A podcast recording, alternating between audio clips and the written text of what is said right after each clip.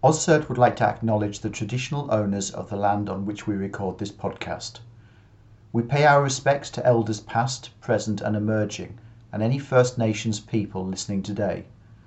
We also want to acknowledge that these lands have always been places of learning and sharing of information, and that is the essence of this podcast.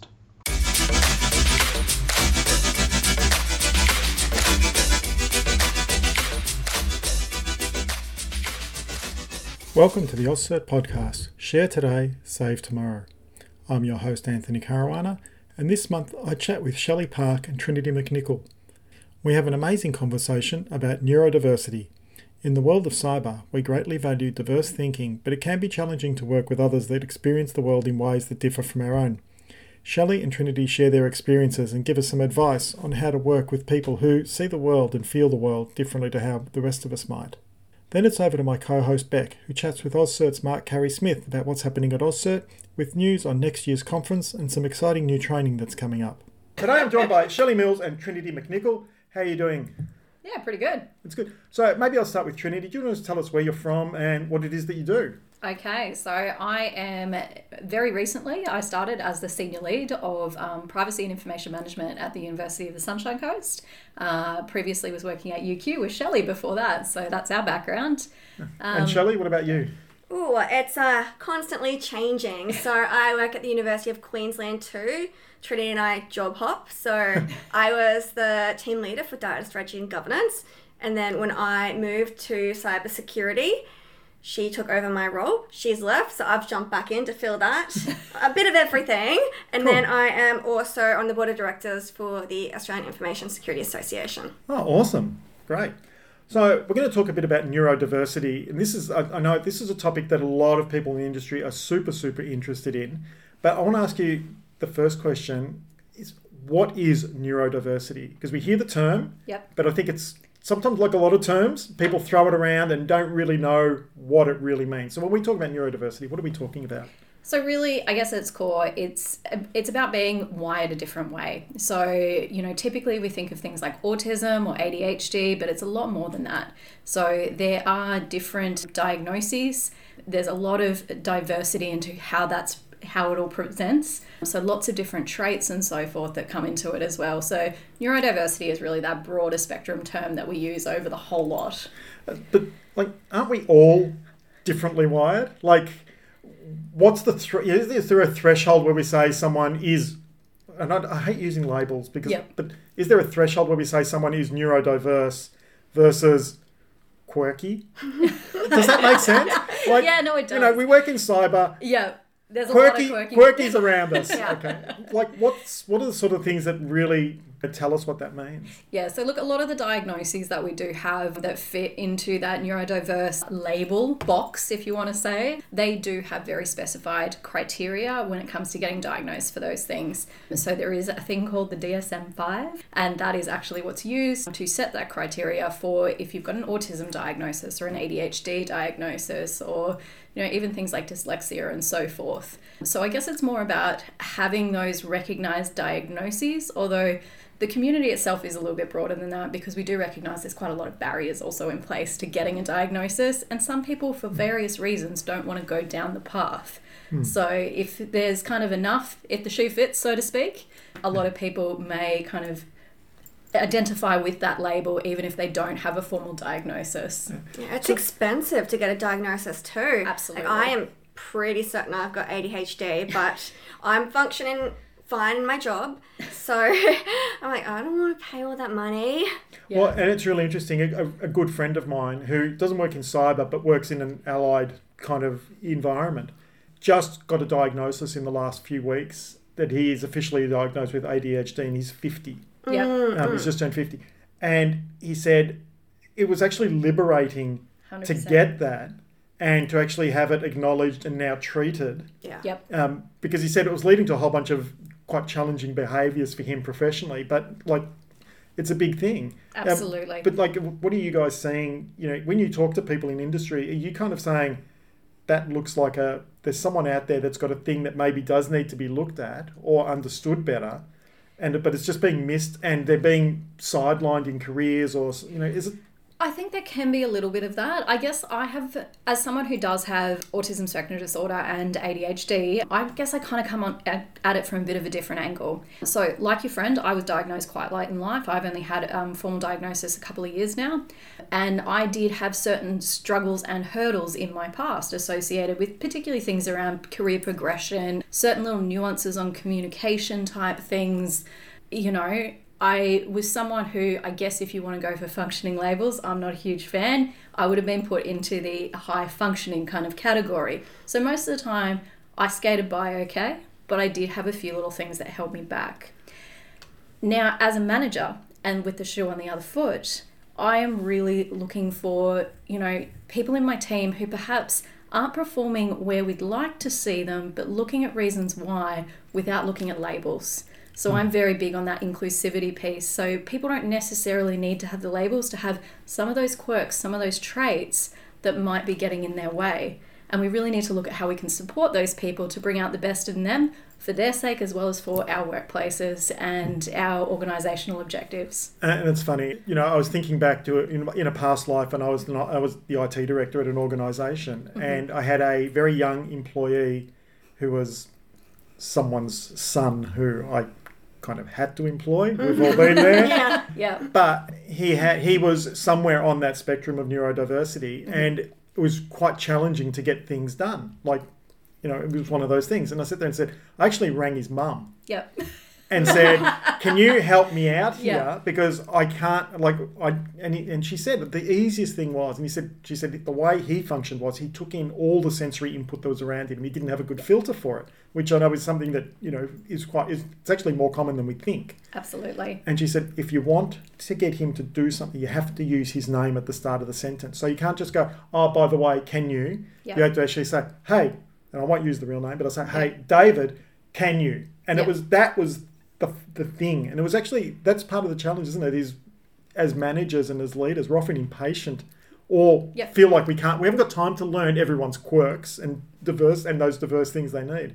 Is that I, like a thing that's going Well, I think it's also the opposite too, is so for example, David equipping him so he knows that this is how I work and then he can take that to his next employer. So I've got you know, a wonderful neurodiverse team at the moment and I'm really taking that time to get to know them and I've been really blessed that they've taken me on that journey as well to help me better understand them and through that I've been able to better understand how they can work best, how to utilize their strengths and one of them actually said to me like you know, I don't quite understand how to advocate in this aspect for myself. So if you can tell me, let me know, yeah. you know?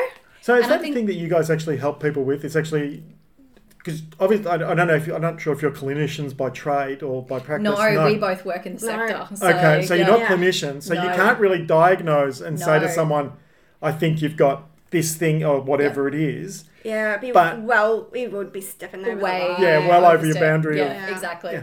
So look, I, I think that really comes back to kind of what Shelly was touching on there. It's about the conversation. So it's about, you know, regardless of what the label might be, having that conversation of how can I help you? Or I've noticed that you're struggling with this certain thing. How can I help you? Is there a certain way that we need to communicate this thing across? So like in the situation with the so-called David, you know, yes, you got that information from his mother, but if he'd been able to have that conversation with you directly if he'd had enough self awareness as well. So mm. it does go a little bit both ways. But like Shelly said, you know, like if if David had learnt from that situation, hey, this is how I work, he can take it on in future employment opportunities down the track as and well. And that's something Trinity is really good at too. She's able to advocate for her needs. She knows in what circumstances she is going to produce her best work. And I think that's a maturity thing too, to be able to say, this is the environment where you are going to get the best out of me. Absolutely. So, how do you equip, like, I mean, I'm going to imagine, like, imagining the people that are listening to this podcast, there's going to yep. be a lot of people who are in the cybersecurity industry. Yep. And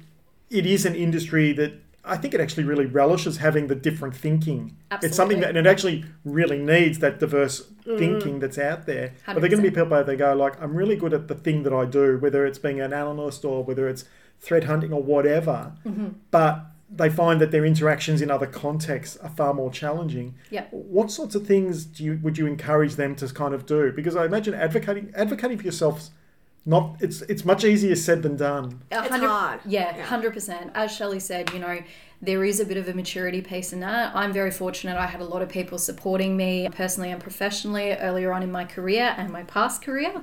And I learned to do a lot more of that. I learned to have some of that self awareness and reflective behavior to kind of look at, well, what happened in that situation and how could I make that better in the future? You know, dare I say it, fit therapy helps too because hmm. you understand how your own brain works. And that's really key information to understand how to put your best foot forward and then empower you to have those conversations with your manager. You know, the term reasonable adjustments gets thrown around anytime we're kind of eh, delving into this general space. But when the reasonable adjustments are as simple as, like your example with David, you know, just say his name before you say the instruction, you know, that's not a big deal. No. It's really simple to do. And it's probably also just polite. Yeah. To- you know, there's a whole thing of like, there's, you know, we've got to get past that "Hey you" Yeah. kind of moment and just actually use a name. And that's really interesting because when you talk about that, you know, those practical changes that are actually they're they're very low impact and they really 100%. they require about you know a fifteenth of time of, thought, of thoughtfulness.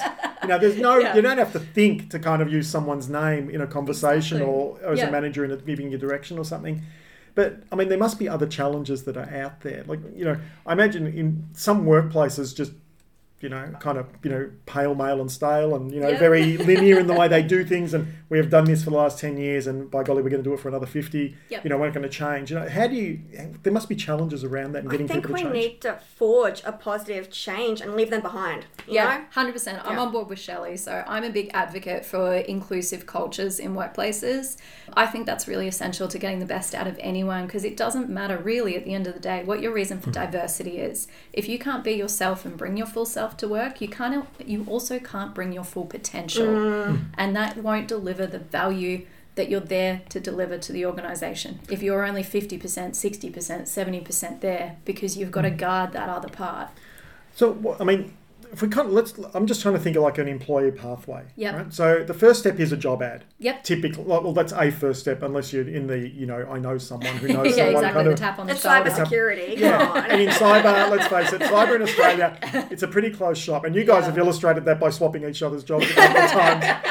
But Yeah. it really is. If if that first step is the job ad, for example, you know, what's something practical someone could do in a job ad, for example, to ensure that they're getting at least a starting pool of people who are different and diverse? So, something I really look for when I have looked at jobs that are advertised, obviously, I've been through a recent change, so this is very near and dear to me. I look for organisations that do value equity, diversity, and inclusion. That is a huge thing for me, and I won't just look at the job ad with that. I will look at whatever the organisation's website is, information that they may have around the careers, how they do business, that sort of thing. The kind of language even they use is a trigger for me to go, hey, they're actually practicing what they hmm. preach. And more of us need to do that so we Yeah. can leave the rest behind, you know? Absolutely. So that's something that I am mindful to try and incorporate into hmm. job ads that I now produce as well. So, can you give me an example of good language, bad language? Maybe you know, hey, you know, I don't want you to start dropping f bombs on the Oh, podcast. yeah, we don't no, do no. that here, but you know what I mean. Like, Yeah, but yeah. if there, if, you know, I mean, I know that when I've spoken to Mm-hmm. people talking about like, trying to increase the number of women applying to job Yeah. ads. And they lay off the war analogies in job ads, you know. Yeah. You know, th- there is language we can use that can be more inclusive and open, broaden Yeah. the spectrum of people that you ask for. So, what's some examples? When it comes so some of it isn't specific. Some of it is general very much that very forward we really value and embrace that equity diversity inclusion. And so some of it like not using gendered language that actually speaks volumes to the broader diverse community not just whether we're talking you know gender or sexual diversity. So even that is a trigger for me that diversity is accepted in those workplaces. And then if we look for specific things around neurodiversity having selection criteria and having desired attributes and so forth about the individuals they want that really show hey we do value forward thinking we do value innovation we do value outside of the box kind of ideas. We value people who ask questions who want to know the why who are hungry for that kind of tell me more about the situation. Because a lot of us in, who are neurodiverse we do end up going down the rabbit hole. Yeah. so having um, employers who really see those skills and want those skills in their organizations is a massive draw card but then the flip side of it is understanding that yeah some of us do have levels of quirky that do come with it Yeah. so So we get past Yep. the job ad. Yep. And we've now got a pool of 50, 100 people. Yep. And we get into the interview stage. Mm-hmm. And we've narrowed it down through whatever process we narrow it down to to get to the, the people we're going to interview. And we're in the interview room. How do we handle an interview with someone who potentially is very different thinking to how you are and sees the world through very different lenses, solves problems in very different ways, speaks in a different um, cadence? You know, Yeah. there'd be a whole lot of different, there's, there's a whole lot of, dare I say, diverse things Yep. in there. How do we go that next step and how do we actually create a, an interview process that's going to be useful? Look, one thing I'll say is I'm not an expert in this side of things, and there are experts who have put together some really good resources. So, this is me purely speaking from my personal experience on this point.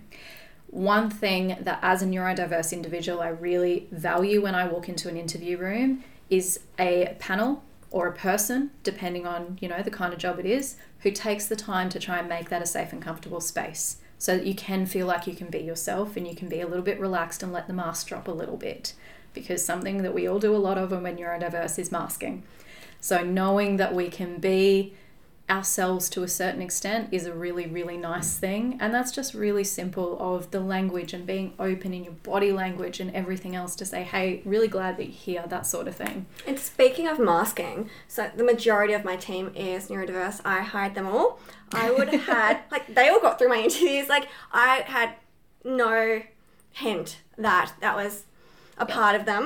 When they interviewed, they did great. You know? Exactly. You guys are great at masking. a lot of us kind of learn over time, particularly those of us who don't get left behind. Like there are horribly high unemployment rates in the neurodiverse community, so that's something that we need to to be cognizant of. And those people are the ones who don't make it through the interviews. Those of us who do have essentially learned to hack the system. We've learned how to present as people who are neurotypical and know how to function in that environment. But for a lot of us, that's taken years of knockbacks, years of coaching, public speaking training, all sorts of things to be I imagine it's a very that's a very energy intensive 100%. thing to go through. Like I can imagine, like I mean, I, I remember what it's like going through um, interview processes in my past, Yep. and a tough interview could be really, really draining. And I imagine a tough interview where there's also a whole other facade being built in front of that must be incredibly challenging to just execute, It which is. makes me think that's the person you want because they can actually commit. But yeah, Yeah, but at the same time, you've got to appreciate that if that is what you're looking for, that person who masks that well to get through that, Hmm. how are they going to maintain that once they're in the job? So that's the other thing, and why I say about coming back to that safe space and setting up somewhere that people can be themselves and don't have to mask so heavily. If they know that that's the environment they're going to be working in, you know, it's Hmm. a two way street. You know, they might be the person that you want, but they also want to work with you. So we've got through. We've had the we've had the job ad. and We've had success, Yeah. and we've blown through the interview, and we've created a safe environment in that interview, and given the people the opportunity to let down the mask as much as they feel comfortable to let down that mask in that situation. Yeah. And they've been successful, and they've got the job, and now we're about creating a safe work environment for them. Yep. Which is a whole other challenge because all of a sudden it's not a room with one or three people on a panel, but it's a workplace potentially with a hundred colleagues Yeah. and all you know it's a very it's a much bigger it's a beast. thing Yeah. to, to kind of manage Yeah. what are some of the practical things that people can do in their workplaces and also in the way they manage the work not Yep. just the physical environment but the the rest of the stuff that has to happen Yep. what are some of the practical things that can happen there One thing I want to flag, and then I'm going to hand to Shelly to highlight it empathetic and responsive leadership, because you do a good job of it. Oh, thank you. Yeah, I think um, it's it's a two way street. So it comes to the person understanding what they need, but also to the manager being a good leader and taking the time to understand what your team does need as well, understanding what their strengths are. If they're not performing, sitting down and having those conversations. We recently had a panel at BRISSEC around neurodiversity and basically, yeah, how can you be a good leader? It's just be a good person, like be a kind person. You don't have to treat them any differently.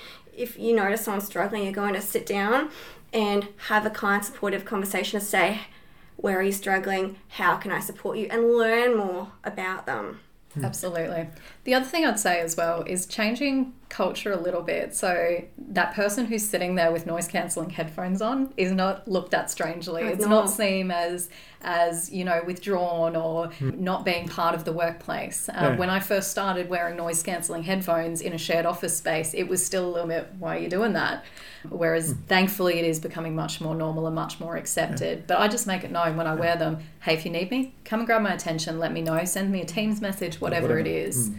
But that helps me from a sensory um, Yeah. perspective. That's right, and I was going to say Yeah. because that's not about you sneakily watching, you know, the, uh, the latest episode of whatever shows, you know, got Yep. the trend on Netflix in the corner of your screen. That Exactly. is literally just about blocking extra noise And I have you. to say, I have a team member who literally listens to, I think it's podcasts about influencer gossip or something while she works, and she does a darn amazing job. Keep listening to those podcasts. Yeah. You know- and look, sometimes I will literally just turn the headphones on, turn the noise cancelling on, and not have anything playing. and I was going to say because I knew something. you would Yeah. be doing that. I knew she Yes. did. yeah, yeah. well, and, and it's one of those things, you know. Yeah. You know, you talk to productivity experts, Mm-hmm. and often they'll say they just have the same song on repeat all day Yep.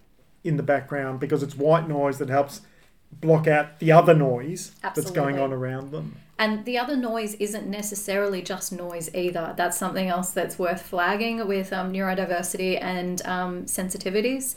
It can be literally everything. You have the visual disturbances, you have the feeling of the air conditioning, all the things, and it's just overwhelming. So, if you can block out one of your senses with hmm. either no noise in noise cancelling headphones, or like you're saying, white noise with a repeated soundtrack, or just a white noise soundtrack, hmm. it is amazing how much peace that can give you to focus your attention on where it needs to be. And that goes, like, that's even things like lighting. Yep. You know, I know my, my local supermarket has a couple of hours of every day where they drop the lights and drop the mm. music and all that sort of stuff. Yeah. You know, and it is things like that is just, Yeah. you know, acknowledge that someone may be different.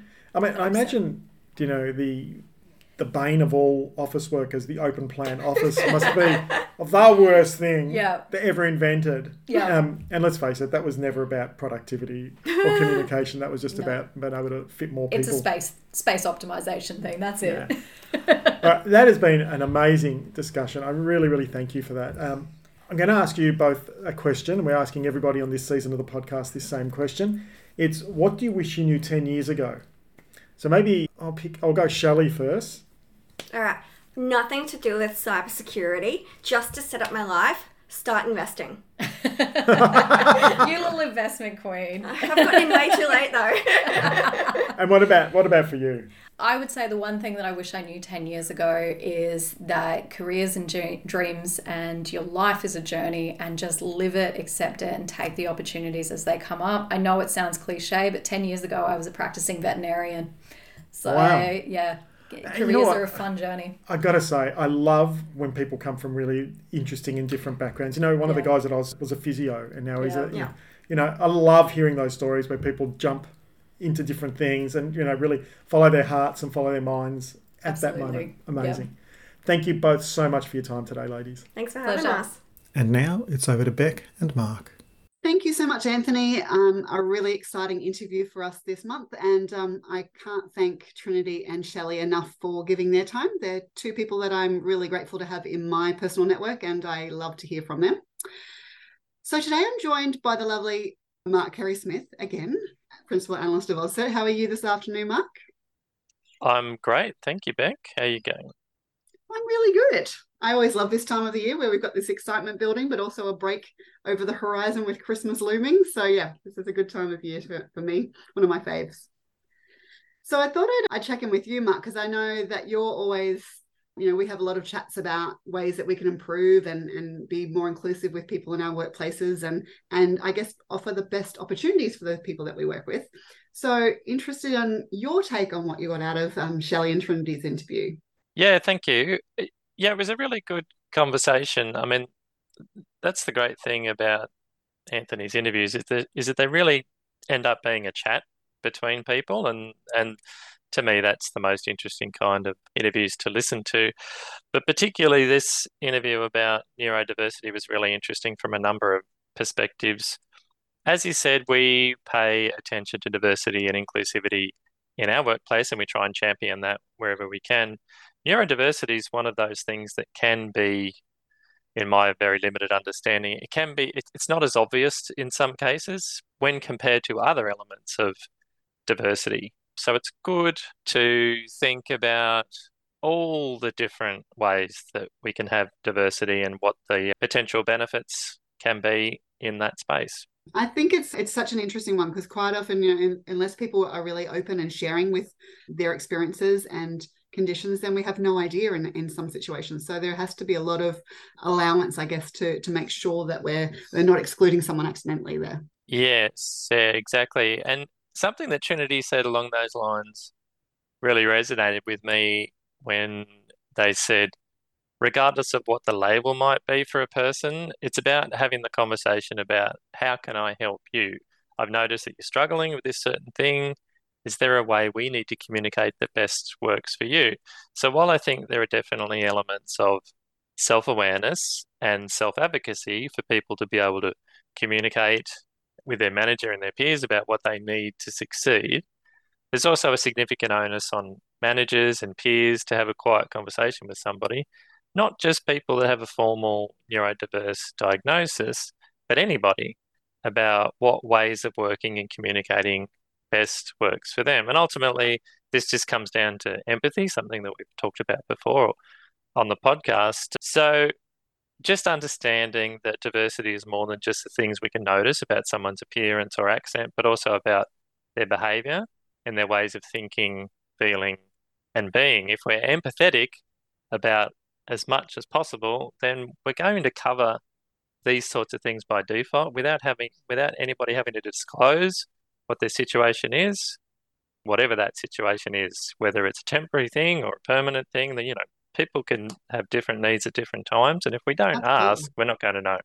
Yeah, I, I really like that, and I think to an extent that just gets the best out of anybody, no matter what their their needs are. Because if you're customizing to what works well for them, and you both benefit from that, then you can't lose really. Yeah, that's right. And and one of the things that I've found really interesting about preparing for this chat was that in listening to the interview, it prompted me to go back and watch the conference presentation on YouTube because we have all the conference presentations on YouTube. And I unfortunately wasn't able to make it live to this particular one. So watching the video was really great because it gave me additional information that I didn't know and didn't get in the interview. So, some things like how people perform masking to conceal their difficulties, often out of a fear of persecution or stigma from their peers. It can be conscious or subconscious, and it can be extremely exhausting in some people. And I just had no idea about that. Yeah. And another interesting thing that, that was mentioned in the conference prezo was stimming, which is from what I understand, ways it's practiced to reduce stress or anxiety and can be used to address both hyposensitivity as well as hypersensitivity and expresses itself in different ways, such as spinning tactile objects, tapping fingers, rocking on a chair, or clicking a pen. So we all use stimming from time to time, whether that's pacing when we're thinking through a difficult problem or jiggling our legs when we're nervous. We all do that. But you know, I have to put the pen right aware. away from me every time we're recording because otherwise I play with it and click the pen. I do the same thing myself. yeah, so I think having that having those little aha moments to go, oh yeah, I do that. I do self-soothing behaviors from time to time, and I was never. Sometimes I'm not aware of it at all, and sometimes I am aware of it, but not really understanding why it is I'm doing what I'm doing. Yeah, yeah, no, that's great. I think that's what I'm also enjoying about our podcast is that you do get these insights, but to find out some more details from some of these people. So having that YouTube video is a great resource to tap into to to take the the subject a bit broader, which is awesome. All right, let's give our, our general AusCERT update because we have got a few things that are happening in the mix. I'd like to start talking about some new training that you're involved in. So it's a bit different to our other course offerings. So it's a, a two hour session aimed at executives. Can you tell me a little bit about it? Yeah, sure. So this is something that has been in the pipeline for some time, but we've known for some time, and a number of people have told us as well. We get told a lot what people want us to do, which is great. I mean, that's why we asked the question, and that's why we've you know, we've been really lucky to have run some member meetups in different parts of Australia this year, and we've had a member survey. So we've had lots of opportunities for, to hear from members about what they need and what they want. Mm-hmm. And one of those things is executive education, so executive cyber education. So what we've done, my colleague Alex Webling and I, is that we've designed this course specifically to be short and sharp, to be done in two hours, to provide executives and senior managers with information that they need in order to fulfill their risk management duties as well as to be able to protect themselves and their families as individuals. So we're kind of looking at it from two different perspectives. And uh, yeah, we're really happy with uh, what we've come up with. Yeah, I'm I'm very excited for these. So if people want more details, they are on the AusCERT website under training. But we are kicking off with a pilot session for those that are based in Brisbane. We will run, be running that course face to face in a couple of weeks' time, and at a discounted price because we want some great feedback from these people coming. So it's only two hundred and fifty dollars a session for those in the in the first pilot session, and registrations already coming in. So hopefully we get some more people wanting to join us and and give us some more feedback too. Yeah, and it's quite the luxury as weird as it sounds to be running a course face to face, I do a lot of training online via Teams or Zoom or whatever. And that's good. You know, I love training, but there's nothing like doing it in person. And we're so lucky to have the atrium to do it in. UQ's great resource in Queen Street in the city. So it's it's it's going to be really fun, I think. Yeah, I love it. I was actually in there last week for our data governance training that we ran face to face and I really enjoyed it just being amongst other real people, the group activities, sitting face to face. There's some real benefits. Obviously, it doesn't work in all situations. There's all, always a trade off, but I'm with you. I've really missed some of that face to face goodness that we've been missing the last couple of years. Yeah, totally. And that's also why, you know, we, we've talked about this internally. We want to try and incorporate training opportunities into some of our future member meetups so that when we go to interstate, we can plan way right ahead of time and let people know we're thinking of running these courses at this time. Is that going to work for you? And then hopefully we can get some more face to face training done, not just in Southeast Queensland. With the member meetups, we've actually got one next week in Melbourne, which is really exciting. And then two weeks after that, in the first week of November, we'll be in Canberra. So there's still an opportunity for people to, to go to our member meetups before the end of this year. And then we will be in contact as we're planning next year. Like Mark said, we are hoping to do a few more things as we come to your city next year. So I think there'll be a, a, few emails to make sure that we're on the right track with our scheduling and what people would like us to do in their capital city. So for the next couple of events, how do people get info about that, Bek? That's a very good point. Member Slack is where I've been sharing a lot of information, but also if you are in those states, you should have received an email invitation or a number because we're quite good at following up and chasing people to register. But otherwise, just reach out to membership at auscert.org.au and they'll be happy to ship you an invite. Last one is, you know, one of my pet favorites things that I work on for the year. AusCERT 2024, we are ready to launch, guys. It's super cool. So the conference website will be launched very shortly, and we are doing things just a little bit differently for next year. That our call for tutorials will be done first, and then call for presentations for the main conference program. So keep an eye out. We'll be in everybody's faces a lot across social media and emails in the next few weeks as we launch that. So kicking off with call for tutorials and then call for presentations will open in November. So I hope everyone has their calendars booked out for the 21st to the 24th of May next year. We're back at the star. So very similar setup to what you've been working with the last few years. So that the change that you've got to be aware of is just that tutorials will happen separately to the presentations. That just helps us to lock them in early and then we can announce them early for you so you can plan your travel and book those tutorials in nice and early with your registrations next year. So believe me, there's a real good reason for why we do everything. We think it through a lot. Sponsorship will also open next week. And yeah, I can't wait for everybody. I'm going to still tease the theme a little bit until you see it because I think it's a bit more fun when you get the whole big reveal. But already I'm just really enjoying the connotations that I get when I look at our graphics and our theme. And I think there'll be a lot of great content that people can um, contribute. It's going to be exciting. Yes. It is exciting, and I'm glad you mentioned that. So I didn't accidentally let it out of the bag. Um, so for anybody that's thinking about that that sort of might have had an idea in their mind for some time that they'd like to run a tutorial at the AusCERT conference, it, it can be an extremely rewarding experience. So I've run shoots or workshops for quite a few years now, both both before and um, during being an actual AusCERT staff member, and that's a way of connecting with people that you just don't get to the same extent when you do a presentation because there is that little bit of a disconnect between yourself and the audience, and it's 30 minutes questions and then it's over. Whereas a shoot, we'll do we can do half day shoots as well as full day shoots, and sometimes we even run two day shoots. Yeah, lots So of it- flexibility.